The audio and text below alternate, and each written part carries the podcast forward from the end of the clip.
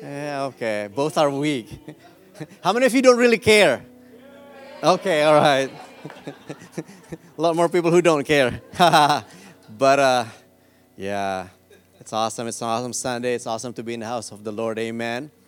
Hey, by the way, I had so much uh, fun uh, worshiping together at worship night uh, two Saturdays ago. So thank you so much for hosting it.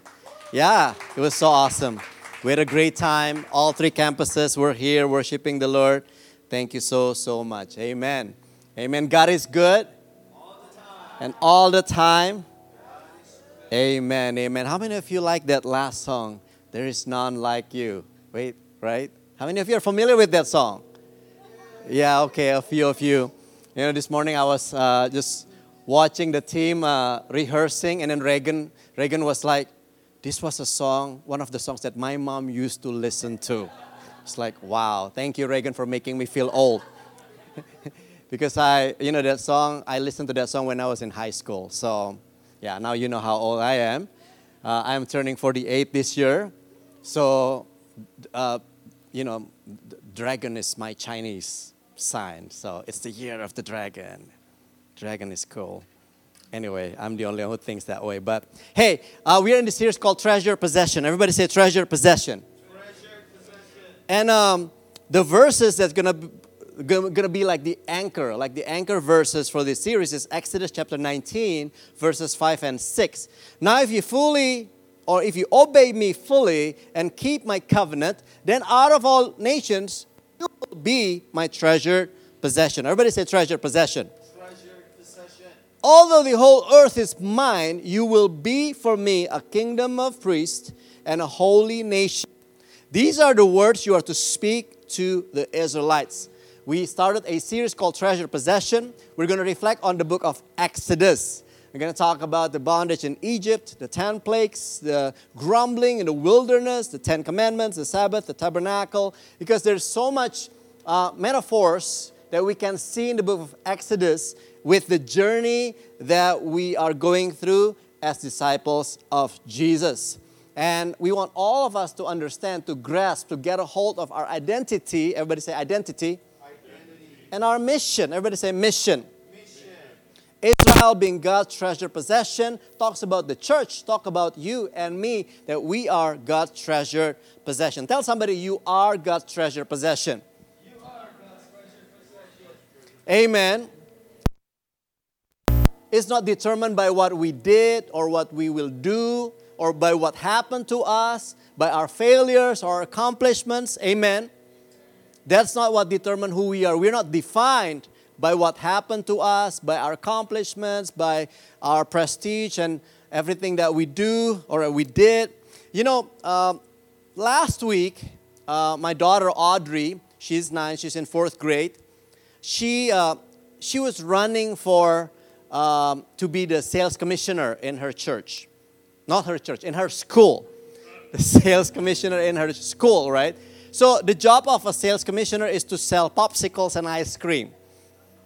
And this is the second time she was running for that position. In, in the third grade, she ran for that same position and she didn't, she didn't get the votes, enough votes. Uh, I helped her making all the posters and all that. It was cute and all that, but she still didn't win. And then this, year, this time around, she wanted to, to design her own poster. And so she did. And then uh, she also didn't win again. And when I picked her up at school, she looked so, you know, sad and so disappointed. Uh, and she said, Daddy, I'm a loser. I was like, no, Audrey, you're not a loser. Well, but I lost. I didn't get the sales commissioner position. No, Audrey, that's not a losing experience, but that's a learning experience. No, yeah, but I lost. Um, I already, you know, you you you gave me, uh, you enrolled me in speech and debate uh, class, and I still lost.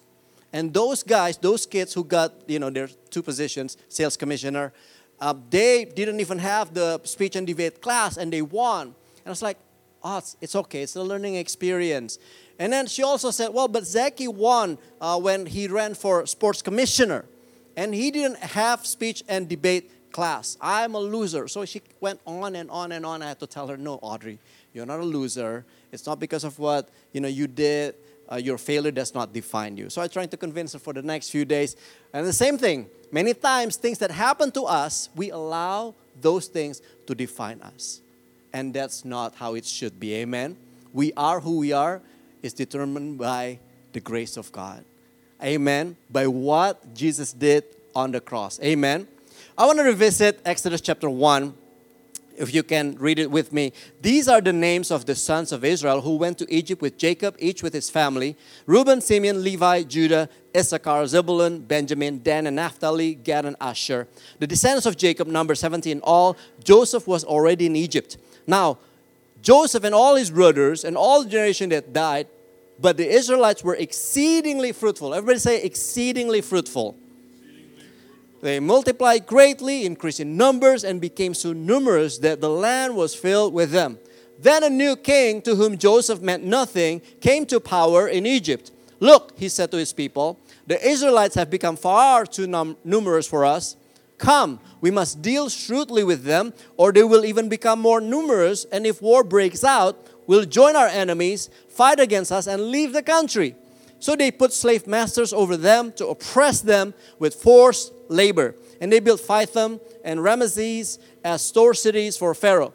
But the more they were oppressed, the more they multiplied and spread. Thank you, Pastor Ray. So the Egyptians came to dread the Israelites and worked them ruthlessly. They made their lives bitter with harsh labor in brick and mortar and with all kinds of work in the fields.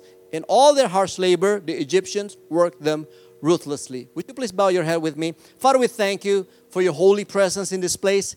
We know that when you are, when we, um, when we gather, two or three of us, you are present and you are enthroned in the presence of your people. So we thank you for the moment that we enjoy. God, this time we ask for you to speak to us. Help us to understand what is in your mind and what is in your heart. Speak into our situation. And Lord, we are uh, listening, we are hearing not for the purpose of adding more info or knowledge, but we want to be doers of your word. We want to be obedient to your word because your word is not just a collection of suggestions or recommendations, but your word is your commands. Your word is truth. Your word is life and power. Your, your word changes and transforms us. So we are ready to be changed. We are ready to be transformed. In Jesus' name we pray. Everybody said, Amen. Amen. You know, it says Israel was exceeding fruitful, multiplied greatly, increased in numbers. Even the whole land of Egypt was filled with them. So let me ask you this Was Israel blessed? Yes or no? Yes. Israel was blessed. But then it, it says they were, in, they were put into forced labor, they were worked ruthlessly, they were enslaved. Israel was blessed, but yet they were oppressed. I mean, there's something wrong with that picture. They were blessed but oppressed. Now, I want to take us back. I know we talked about this uh, passage last week, but I want to revisit it because there, there's one truth that I would like to convey to you all, and it's my job today to make sure that you understand. Because this one truth, it is so in- important, so instrumental, so fundamental in your walk as a disciple of Jesus. Can I hear amen? So we're going to go back. Israel were, you know, blessed, increasingly uh, fruitful, multiplied, increasing in numbers, but yet they were oppressed. They were blessed but oppressed. Something just doesn't jive, right? So let's go back to the very origin of Israel. Genesis chapter 12, verse 1, it says, The Lord had said to Abraham, I will make you into a great nation and I will bless you. I will make your name great and you will be a blessing. I will bless those who bless you, and whoever curses you, I will curse, and all peoples on earth will be blessed through you. Israel, the origin of Israel was a guy named Jacob. His name was changed to Israel, and he had 12 sons, right? And one of them was Joseph. Joseph became, you know, he was sold to slavery into an Egyptian, and somehow he made um, a, a, climb and became uh, the second most important or more most powerful a person in Egypt. But Jacob is the son of Isaac, and Isaac is the son of Abraham. So there was a promise that was given to Abraham, and it was given in Genesis chapter 12. I will bless you, and you will be a blessing. You will be blessed, and all peoples on earth shall be blessed through you. I believe that same promise is given to us. That we are blessed to be a blessing. Amen. Everybody say, I'm blessed, blessed. to be a blessing. Be a blessing. Tell somebody, you are blessed, you are blessed. to be a blessing. Now, how blessed was Abraham? How did God bless Abraham? Abraham was blessed with wealth, with prosperity. Genesis 13, verse 2 says, Abram had become very wealthy in livestock and in silver and in gold. So God has this desire to bless you and to provide for you that you shall not lack of anything. Right? God doesn't mind you have things or stuff but he does have a problem when things have us. Money is a good servant, but a bad master. Abraham was also blessed with good name. Genesis chapter 12, verse 2. I will make your name great. You know, we often worry about our reputation. You know, I, I also, you know, feel the same way. Like, you know, whenever I, you know, I heard that somebody, you know, understood me or, you know, uh, perceived me negatively, I used to be so worried. I used to like try to go out of my way trying to explain, hey, that's not who I am. That's not what I meant when I said that. That's not what I meant when I did that. But after a while, I just can't control people's minds. You know, at some point, it's just like, God, I'm just, you know, people may judge me, you know, however they want. You know, if there are people who ask, like, hey, why did you do that? Why did you say that? I mean, I definitely more than happy to explain, but at some point, I don't want to be living in fear and, and anxiety and worrying about what people think about me because I believe that our reputation is in God's hands. You know, even throughout the Bible, there are times when God would allow somebody to be just slandered and, and reputation to be, you know, just crashed. But we believe that I believe that good name comes from the Lord. Amen. Abraham received victory. Genesis 14. After Abram returned from defeating Kedorlaomer, the kings and the king's ally with him, then Melchizedek, king of Salem, brought out bread and wine and blessed Abraham, saying, Blessed be Abraham by God Most High, creator of heaven and earth, and praise be to God Most High, who delivered your enemies into your hand. Abraham also blessed with living a full life, Genesis 25. Abraham lived 175 years. Then Abraham breathed his last and died a good old age, an old man and full of years, and he was gathered to his people. Those are just to name a few of the things that Abraham was blessed with. Um, in some other verses, it says how Abraham was blessed with wisdom and knowledge and insights, favor from the Lord. He was a good provider. But I want us to look at and reflect as to if we really think about it, what was Abraham's greatest blessing? Is it about having lots of descendants? I mean, he didn't have kids for a long time, and he was already past the childbearing age. His wife already passed the childbearing age. They were like when God spoke to him and gave him the promise, he was 75. And not only his wife was already past the childbearing uh, age, she was also barren. She could not have kids. But God told Abraham, You will have lots of kids. You will have a lot of descendants. Your descendants are going to be as numerous as the stars in the sky, as the sand in the seashore. And, you know, for Abraham, it was like, Yeah, God, I mean, you know, I would love to have some kids on, on my own. Is it about having a lot of descendants? Abraham's greatest blessing? Is it about him having a lot of wealth, prosperity, possession, power, popularity, influence, insights, affluence, wealth, and health? What was Abraham's greatest blessing? Now I want to take us through like there are passages in the Bible, and I want you to to to see there's a motive in the Bible, and we're going to go through it. But I want to propose to us that Abraham's greatest blessing was the blessing of knowing God, the blessing of being called a friend of God. I mean, the possessions were nice, the wealth was nice, the good name was nice, the victories were nice, but the greatest blessing that Abraham received was the blessing of knowing God. Can I hear a good amen? Second Chronicles chapter 20, verse 7 says this Our God, did you not drive out the inhabitants of this land before your people Israel and give it forever to the descendants of Abraham, your friend? Isaiah 41, verse 8 But you, Israel, my servant Jacob, whom I have chosen, your descendants of Abraham, my friend. James chapter 2, verse 23 And the scripture was fulfilled that says, Abraham believed God and it was credited to him as righteousness, and he was called God's friend.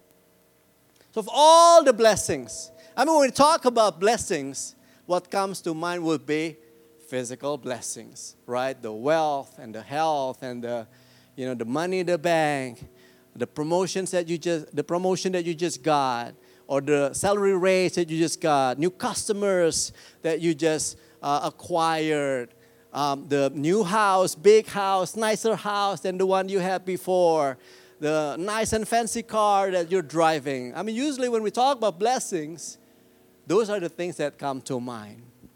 And God does want to provide for us. Can I hear a good amen? But I would like to propose to us, and I'm going to try to convince you today, but the greatest blessing that God has given to you and me is the blessing of knowing God, the blessing of being a friend of God. The, the ultimate blessing, the fundamental blessing f- through which we got, we receive all the other blessings.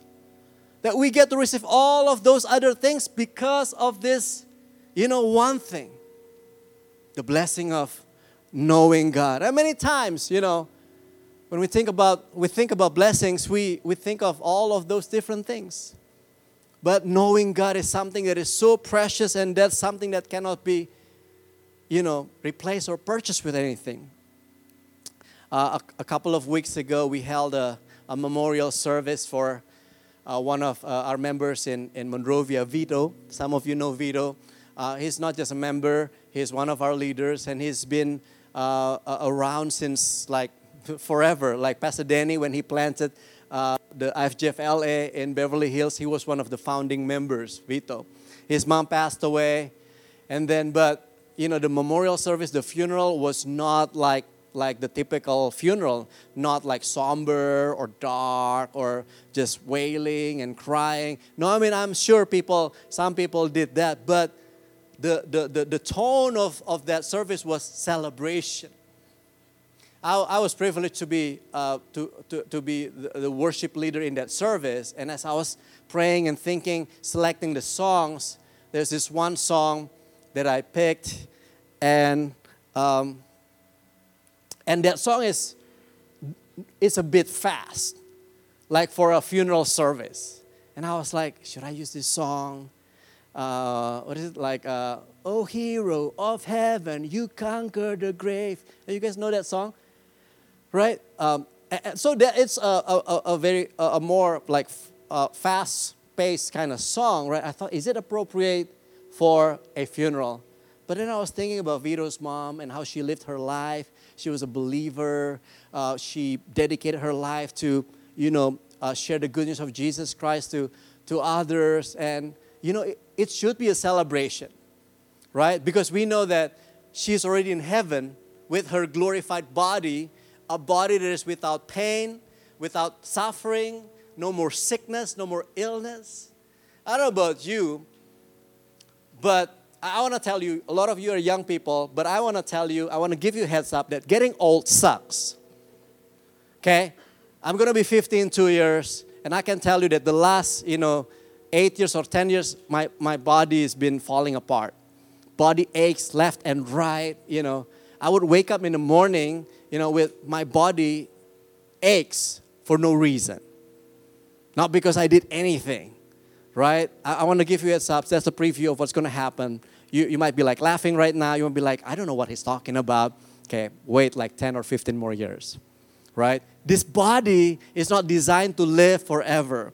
But for those who are in Jesus, there is this promise that in heaven, in eternity, in eternal life, we, each one of us will get a new body. And that body is gonna be like no pain, no sickness, no suffering. You know. And I also suspect that with that new body, I'm going to be able to dunk over Xander, hopefully. I can't right now. He's too good. I have trouble guarding him. But uh, hopefully, with, now, with my new glorified body, I'm going to be able, able to do to be a better, better uh, basketball player.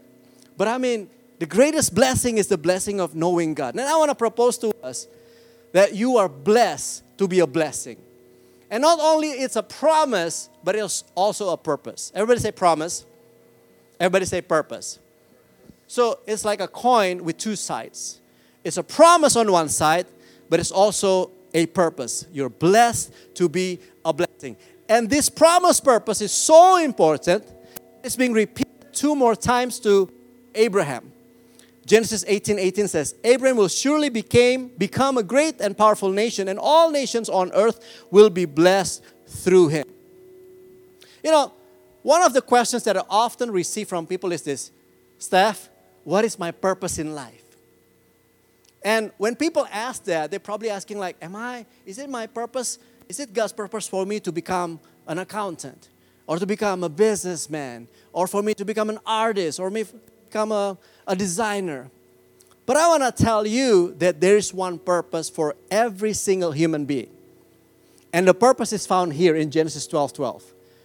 That every single human being has a purpose to be blessed and to be a blessing.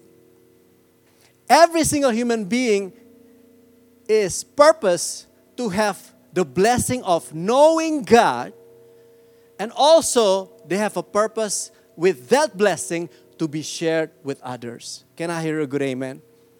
Now, you can be an accountant, you can be a computer, uh, uh, a computer programmer, you can be a businessman, you can be an artist, you can be a musician. But your purpose will never change. Because whatever you do, whatever your profession is, you are called to be blessed and to be a blessing. Amen. And the greatest blessing of all is the blessing of knowing God. Now, I'm going to take us through some uh, verses and passages in the Bible where you will see this motive, this pattern. Blessed to be a blessing. You're going to see it. Now, the part where we are being blessed is going to be highlighted in yellow. But the part that says we are to be a blessing is going to be highlighted in blue. Are you guys tracking with me? All right? Okay, so the next one, this is the third time God spoke to Abraham about the same promise, Genesis 22. I will surely bless you and make your descendants as numerous as the stars in the sky, as the sand on the seashore. Your descendants will take possession of the cities of their enemies, and through your offspring, all nations on earth will be blessed because you have obeyed me. Right? Blessed to be a blessing. Now, this purpose promise is so important, it's being repeated to Abraham's descendants, to Isaac in Genesis 26. I will make your descendants as numerous as the stars in the sky, and will give them all these lands, and through your offspring, all nations on earth will be blessed. And then to Jacob, your descendants will be like the dust of the earth, and you will spread out to the west and to the earth, to the north and to the south. All peoples on earth will be blessed through you and your offspring. That's why you probably often, often read in the Bible that God is referred as the God of Abraham, Isaac, and Jacob. And what unites the three of them is because each one of them received the same blessing, the same promise that they are blessed to be a blessing. Everybody say, I am blessed, I am blessed. to be a blessing. Now, okay, well, the Bible didn't start with Abraham, Steph. What about before that? Didn't God create Adam and Eve? And then what about this same purpose and promise? Was it also given to them? I want to take us to Genesis chapter 1, verse 28. This is to Adam. And it says, God blessed them and said to them, Be fruitful and increase in number. Does it sound similar? that your descendants are going to be as numerous as the stars in the sky, sand on the seashore. Be fruitful and increase in number, and then fill the earth and subdue it. And the first part is you being blessed. God blessed them.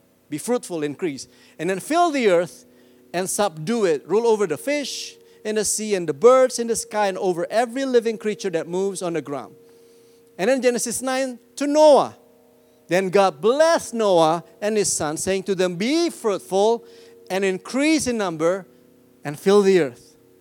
The fear and dread of you will fall on the beasts of the earth, and all the birds in the sky, and every creature that moves along the ground, and all the fish in the sea, they're given into your hands. So God blessed them Adam, Noah, be fruitful, increase, and for the purpose of filling the earth, subdue them. Now, what does that mean? What does that mean? You know, I'm doing a premarital counseling with, with a married couple, but with every um, couple who wanted to get married, I will go over this uh, particular um, passage where, you know, the Bible says, be fruitful, multiply, fill the earth, right? I used to think that, huh, when God told Adam, be fruitful, multiply, fill the earth, seems like just sounds easy. Just have lots of kids, right? And of course, you know, it's fun to have lots of kids. The process to have kids is fun. So that's easy. But then I would usually go over with couples. Actually, that's not an, a complete picture. Because if you go to Malachi chapter 2, and God was actually giving a rebuke to the people of Israel, a lot of things that God, you know, rebuked them off. But then there's this particular area where God was angry and he said, You know that I hate divorce. Because out of your union, marriage between husband and wife, out of your union, I'm expecting godly offspring. So then I would ask them, Do you realize that when God said, Be fruitful, multiply, it doesn't mean that you just have lots of kids. God is expecting, expecting you to raise up godly offspring. Not only to have lots of kids, but lots of kids who are godly. Then, how do you raise up godly kids? The most important thing, I mean, you can take them to church, that's important. You can make sure that they go to Sunday school, they join the youth group, but most importantly, in order for you to raise up godly kids, it's important for you, mom and dad, to be godly. Because if you're at home, you live a godly life, you walk a godly walk, chances are for them to be godly is bigger. They're more inclined to follow and to copy, to imitate you.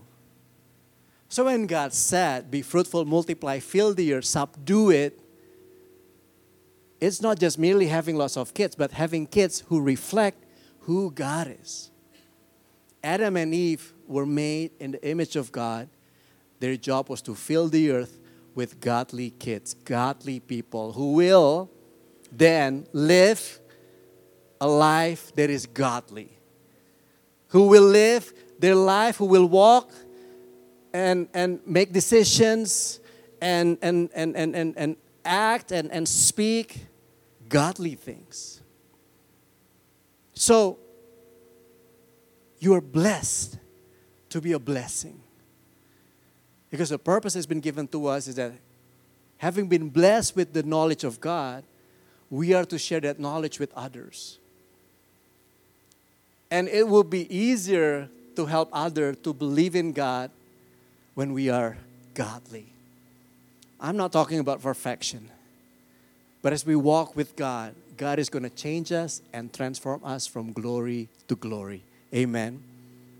A couple of weeks ago during Vision Sunday, I shared about how, hey, you know, be welcoming, be hospitable with people, be generous, be kind, imitate Christ, reflect Christ in everything that you do, everything that, that you say right? Sometimes people think that life is divided into what is sacred and what is spiritual, right? Whatever we do on Sunday at church, serving, giving, praising, worshiping, praying, you know, all that's sacred.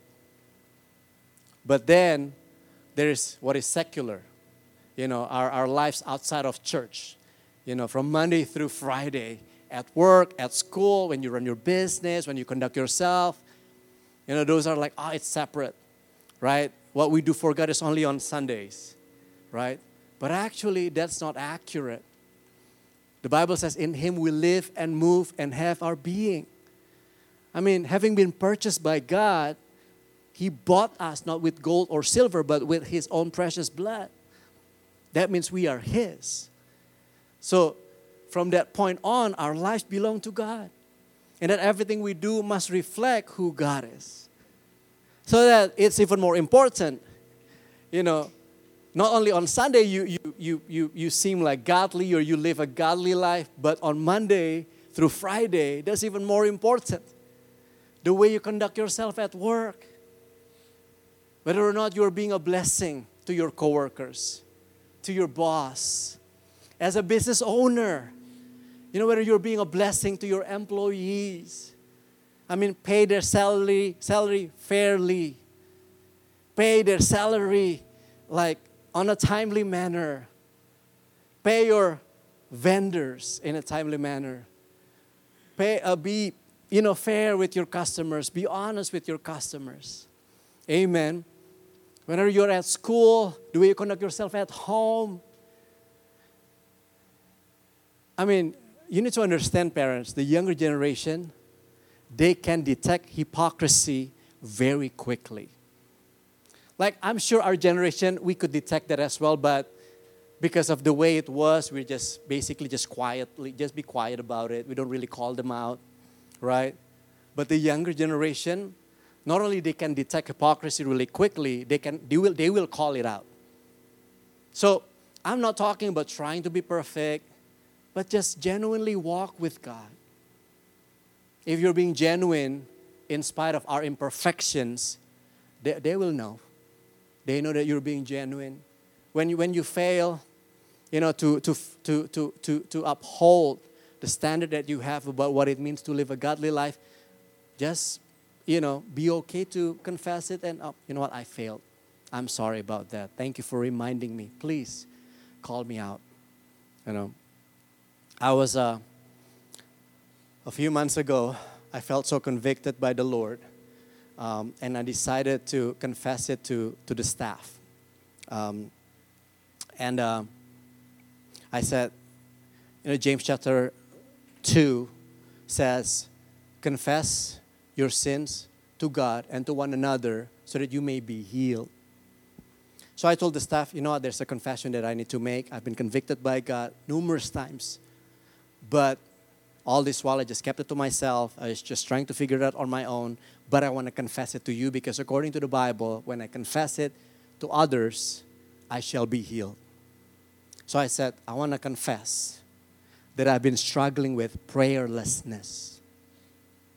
I mean, don't get me wrong, I do talk to God on the, on the daily basis, but I usually would multitask while driving, while taking a shower, while doing something else. I talk to God constantly but I often struggle with just setting aside time to pray. It's just like, it's just so hard and so difficult. And when I began to, you know what, I have to do this. But what am I going to say, God? I mean, you have a lot of things to say. You have a lot of things to be thankful for. You have a lot of things to, you know, that you need help with. Why don't you just begin to, you know, lift up all of those things that go through your mind? And then, yeah. So I just began to do that. And um, so I shared it with, I confessed it. So it's not about being perfect. If you have to confess it, just confess it. And ask them to, hey, please call me out. I ask my staff, please check with me, text me, you know, regularly to see, Steph, did you pray today? I shared this in Monrovia. I shared this in West LA. And I'm sharing this here. So I'm giving you the permission to text me and ask me, Steph, did you pray today? Because I want to be held accountable. Amen. We do have a purpose. We are blessed to be a blessing. And so, from Adam and Noah, Abraham, Isaac, Jacob, and now the nation of Israel, they were supposed to be, they were blessed and they were supposed to be a blessing. So, how are they doing? I mean, back to Exodus 1, chapter, uh, chapter 1, verse 7 and 12, it says, They were exceedingly fruitful multiplied greatly, increased in numbers. The land was filled with them, but then they were oppressed. So they're not doing so good because they were blessed but oppressed. The reason why I brought us back to Genesis 12 2 and then to even to Adam and Noah is because what should have happened was they were supposed to be blessed and blessed and be a blessing. They were supposed to be blessed and be a blessing. Now, why were they oppressed? And they were blessed with the greatest blessing of all, which is the blessing of knowing God. Now, it doesn't really say blatantly in the Bible, but I was wondering they were blessed by, but why they were oppressed. Now, they were blessed in Egypt, but the Egyptians, did they know God? Did they worship God? Shouldn't they be a blessing to all nations on earth, including Egypt? Now I can tell you that at that point, majority of the Egyptians, they didn't worship God. Because by that time, they still worship lots of gods. And the 10 plagues, actually, every single plague was actually a direct attack to an Egyptian god. So the 10 plagues that were sent to Egypt, you know, when Moses came to see Pharaoh and asked Pharaoh, Pharaoh, let God's people go because they're supposed to worship the living God. And then Pharaoh said, No, I'm not going to let your people go. And then, so, in order uh, for Pharaoh to understand that God is being serious, that he needs to let the people go, you know, plagues were sent. And each one of them was an attack to an Egyptian god. Number one, water into blood. It was an attack to a god named Hapi, god of annual flooding of the Nile, the Nile River, which provides fertile soil on river banks to grow crops. The second plague, frogs. It was an attack to a goddess named Heket, a goddess of fertility, and her head is a head of a frog. Gnats. It was an attack to a god named Geb, god of earth farming and fertility. Flies. It was an attack to a god named Khepri, god of creation. The head of that god is a head of a fly. Cattle disease. It was an attack to a goddess named Hathor, a goddess of love and protection, and her head is a head of a cow. Boils. It was an attack to a god named a, a goddess named Isis, a goddess of medicine and peace. Hail. It was an attack to a goddess named Nut, a goddess of the sky. Locust. It was an attack to a, a god named Seth, a god of storms and disorder. Total darkness, that's plague number nine. It was an attack to Ra, the sun god. And then lastly, the, the, the tenth plague, death of firstborns. It was an attack to Osiris, the god of the underworld, the god of the afterlife, the god of the dead. Why were the Egyptians still believing in those other gods? I mean, the Egyptians should have believed in the God of Israel, the one true God. And Joseph, their ancestor, paved the way. Wherever Joseph was, if you go back and read the, the account of Joseph, wherever he was, he was sold into slavery. He was in Egypt, right?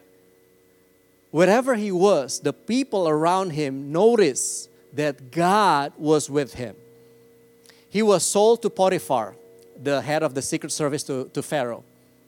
So he worked for Potiphar as a slave, and he climbed the ladder all the way to become Potiphar's right hand man. The Bible says because Potiphar saw that God was with Joseph. And he was wrongly accused. He got imprisoned. Again, in prison, the jailer saw that God was with Joseph. And then he was called to interpret Pharaoh's dreams. And then Pharaoh said the Spirit of God was with Joseph. That's why he was uh, appointed to be his right hand man. Joseph, wherever he was, people saw that God was with him. How about Israel afterwards? How come the Egyptians didn't see that God was with them? They were blessed, they were oppressed. I, I got a suspicion that they were blessed, but they were not being intentional about being a blessing. Did you realize that the plagues, the split of the Red Sea, it was God's attempt to show Pharaoh and the Egyptians that he is the one true God. God did not just want to punish Pharaoh and the Egyptians for the sake of vengeance. God wanted them to be safe as well. And that's why the plagues was, were sent in order for, for, for, for them to be, to be humble, for them to finally say that, God, you are the one true God. Because all these gods that we've been worshiping cannot save us. God wanted them to understand that I am the only one true God, and you need to come and bow and worship the one true God. Amen. And Joshua 4 says this For the Lord your God dried up the Jordan before you cross over.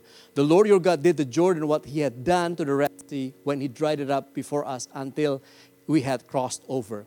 There was a blessing. It's in yellow, right? The blessing of God's protection, the blessing that God was with them. And then it says, He did this so that all the peoples of the earth might know that the hand of the Lord is powerful, and so that you might always fear the Lord your God. There's a part where there's supposed to be a blessing, where all peoples of the earth shall know that there's only one true God. Amen. Now, here's the account of Rahab. Rahab was a prostitute. Uh, she lived in Jericho, the first city that was going to be given over to Israel. Every, everybody remember with the with the story how Jericho has like really strong walls, tall walls, and Israel was um, to conquer uh, that place. Now, before that place was conquered, uh, Israel sent two spies and when they were inside, the spies, they ran into Rahab, a prostitute. And Rahab knew who they were. And Rahab was helping them, hiding them so that they won't get caught, right? And then, this is the conversation that Rahab was having with the spies. Before the spies lay, lay down for the night, she, Rahab, went up on the roof and said to them, I know that the Lord has given you this land, and that a great fear of you has fallen on us so that all who lives in this country are melting in fear because of you. Listen to this. Verse 10. We have heard how the Lord dried up the water of the Red Sea for you when you came out of Egypt, and what you did to Sihon and Og, the two kings of the Amorites east of the Jordan, whom you completely destroyed. You see, we have heard. You know, by this time in Jericho, it was 40 years later when God split the sea. But yet, they were still melting in fear. They were still like really, really in, in terror, right? When we heard it, our hearts melted in fear, and everyone courage failed because of you. For the Lord your God is God in heaven above and on the earth below. Now, please swear to me by the Lord that you will show kindness to my family because I've shown kindness to you. Give me a sure sign that you will spare the lives of my father and mother, my brothers and sisters, and all who belong to them, that you will save us from death. Now, I want you to go to James chapter 2. It says this You believe that there is one God. Good. Even the demons believe that and shudder. In the same way, was not Rahab the prostitute considered righteous for what she did when she gave lodging to the spies and sent them off in a different direction? Did you realize that God did not just want to save Rahab? Because if the rest of the people in Jericho were to do what Rahab did, they were all going to be saved. Right? If the rest of Jericho came to come to Joshua and said, "Hey, we have heard of what your God did. How he split the Red Sea, how he set your people free, how, you know, he helped you defeated these these kings. Please, can you please ask your God, is it okay if we surrender our lives and we want to worship, we want to follow, we want to just do whatever you guys do because we believe that your God is the one true God. If everybody in Jericho were to do the same, what Rahab did, they, they would have been saved. Because they heard. and they were melted in fear. What does that tell us? That means they believed what they heard, right? And the Bible says, faith comes by hearing and hearing of the Word of God. But what's interesting in James chapter 2, it says that you believe there's one God, good. Because the devil also believes and shudders. So a lot of these people in Jericho, Rahab said, they, they heard, they believed, but they fell short of the one thing that they were supposed to do. They were supposed to act. They're supposed to, to, to prove what they believe, their faith, through their action. Rahab did it. She believed. That's why she got saved. Not only that, she asked the spies, hey, would you please make sure to also spare my mom, my dad, my brothers, my sisters, and our families? And then the spy said this just make sure, whoever you want to be saved, make sure that they're in the house when we go in, when we conquer the land. Make sure that they're in the house. Now, you need to understand for Rahab, in order for her to convince her mom, her dad, her brothers, sisters, and her relatives, she had to go out there and share about hey, there's a way for you to be saved. We know that the God of the Israel has given this land to them, but I found a way to salvation. So she would go out there, and it was risky because she could be found out, she could be captured, but she did it anyway because she loved her family, her mom, dad, brother, sister so bad that she, she wanted them to be safe. And everybody who was in the house was saved. The Bible says in Acts chapter 16, believe in the Lord Jesus, and you and the whole household shall be saved. I just want to convince you of this. I know I'm running out of time, but you are blessed to be a blessing. There are people within your surrounding, in your workplace, your neighbors, other parents that your kids go to schools uh, to, or if your kids are doing games, sports, or if they do performances, there are other parents. These are people who are not yet in Jesus. You have been blessed with the greatest blessing, which is the blessing of knowing God.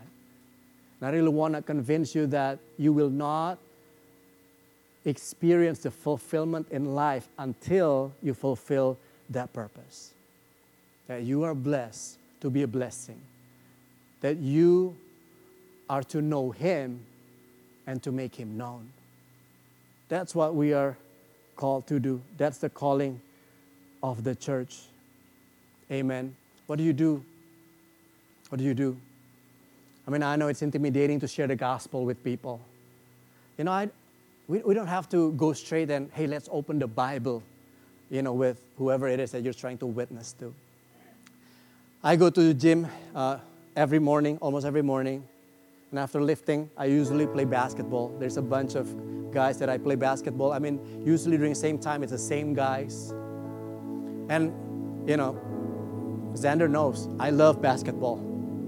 I mean, we play every Saturday, and I would invite him, hey, do you and Maxon want to come? right? But we don't. I don't only play on Saturday. Saturdays. I also play uh, Mondays, Wednesdays, Thursdays, Fridays. So I, I'm not gonna apologize for my love for basketball, but I'm being intentional about the people that I'm playing basketball with. I've been praying for them, like really praying for them for their salvation. I'm praying for their salvation of their families. And then when there are opportunities for me to share, to engage them with, you know, things about God or things like that, I will. A few months ago, somebody found out that I'm a pastor. And it was like, You're a pastor? Uh, yeah, I mean, I'm a pastor. Guilty, you know. And then, oh, yeah, like what church? So they began asking me about what church, like what you believe, and what is it all about. Those are opportunities that were given to me to just, you know, bring them closer to the point of salvation. And now you have coworkers, you have classmates, you have friends, you have people that you go, you know, do activities with. Like you love to play golf. I mean, go ahead, play golf. But be intentional about engaging the people that you do activities with. By praying for them. Share about God with them. your neighbors, your coworkers, your customers, your vendors. There are a lot of people. You're blessed to be a blessing. You know, when this is not to intimidate us. Israel, they were blessed, but then they were oppressed. You know how it works? When we were so blessed, but our focus is on just hogging and just keeping the blessings to ourselves, at some point, you know, we're gonna start worrying about hey, are we gonna continue to have these blessings? Is God gonna take this away from me? Blessings are best to be shared.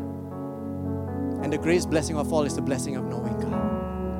And I would like all of you to get a hold of that and know that that is the purpose of your life. Amen. Would you please bow your head? Father, we are so thankful for just a reminder from your word. I'm the book of Exodus that we're going over in the next few weeks. God, there are a lot of metaphors, a lot of symbols, a lot of very similar to what we're going through as your children, as your people, as your disciples. But this morning, God, a reminder for all of us, or maybe it's something new to some of us, especially for those who have been wondering, what is the purpose of my life?